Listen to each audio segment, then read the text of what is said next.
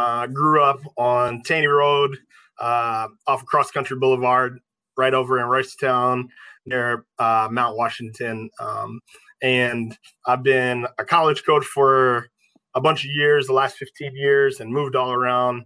Um, and then settled back in Maryland in 2016, and I've been back since then. So, I think if you you really go all the way back, uh, so my my parents, um, it's three of us, three children. So I have two older sisters, and I'm the the only boy. Um, so, you know, growing up, my you know, I went to went to the Calvert School in Baltimore, went to Gilman. Um, but just like any other schools, it's not just the private schools, but really at the time is you weren't learning um, Black history in school.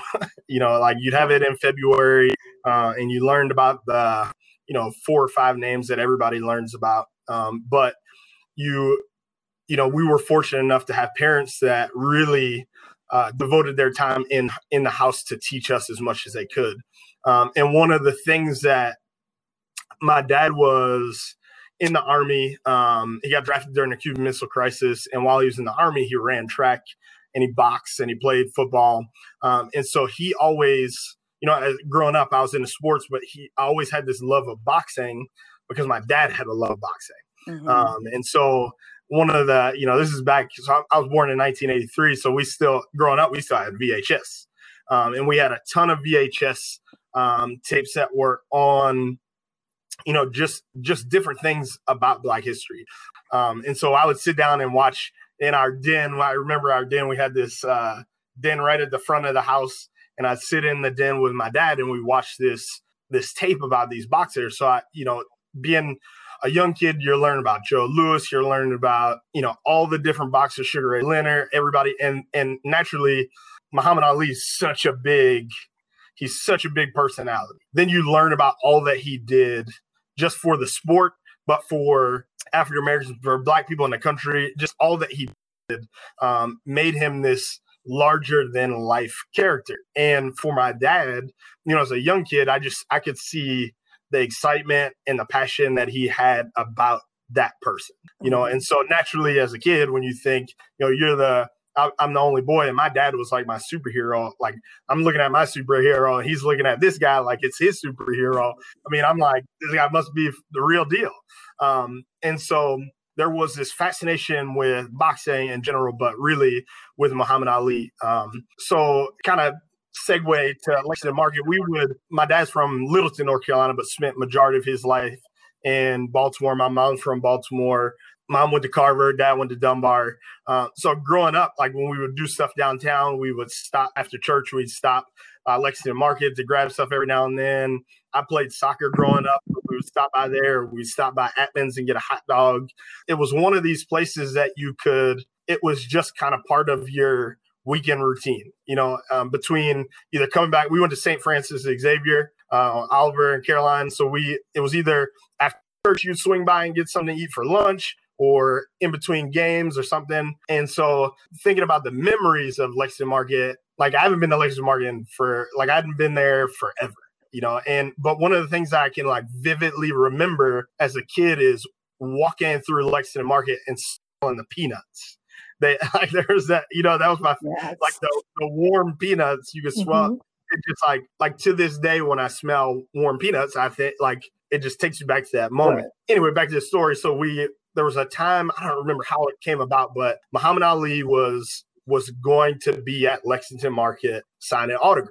So naturally, we're like, if you got an opportunity to go meet Muhammad Ali, like we got to at least try. So we went when we got down there. I mean, it was people. Obviously, if Muhammad Ali shows up, there's going to be a sea of people. You know, and I, I have two little boys, so I I know exactly what I was feeling like. Where you get there, and as like a young kid, you realize we're probably not going to see him because there's just so many people. So like, you know, I can see it in my son when stuff happens now where you you have that letdown. Like you're just kind of defeated as a kid.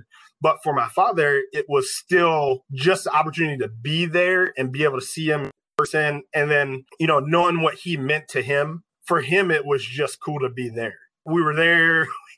we bought t-shirts like we did the whole thing but we we just couldn't get close to him at all and then after a while we actually just were gonna head home and when we started to walk through the crowd and we saw a van and at the time my dad had a van too so we saw a van and there was people sitting around it so there was a guy sitting in the middle of this little crowd stuff started to die down so people were starting to leave and i could just i just saw my dad's face light up and and I like I have no idea, you know, I have no idea why. And I just remember a guy that was standing there, you know, he pulled me through the crowd, and then my dad went through, and then like right there in the chair is Muhammad Ali. For this moment, it was just like it was a kid and his dad, but it was really like two kids getting to see their idol at that moment. We got to, you know, we sat there, we got to talk with him for a little bit. You know, Muhammad Ali's you know for doing it, you know, shadow boxing. So I got to shadow box with him as a kid. You know, we sat down there and talked to him for a little bit and then we took pictures. Um, and it was just one of those moments on Christmas that a kid has on Christmas. I got to see that on my dad as an adult, you know, as a kid. And so like, you know, for me that was such a that was such a cool moment. It was one of those like like I've always wanted to be just like my dad, so I've always wanted to have those moments with my kids. And so you fast forward I think it was during the early stages of the pandemic.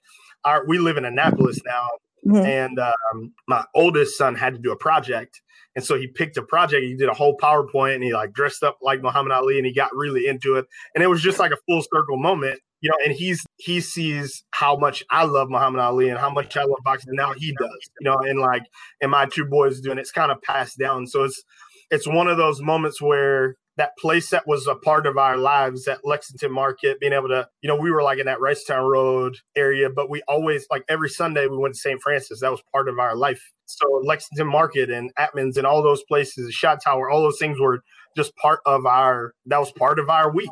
And then to be able to to share that moment at that place was just awesome. I love Baltimore in general, but like there's just so much history and culture all over the city that people have shared these same kind of moments and same kind of experience that memory like i told you that memory is like it's so burnt into my you know when i smell like warm peanuts i can take myself back and be remembering like only being old enough to barely see over all the shelves yeah. you know yeah. and lexington market you know and feeling like lexington market was this like you know this huge place it's just a pretty neat moment just full circle moment with all those things together. So i was just glad i got to share that story for real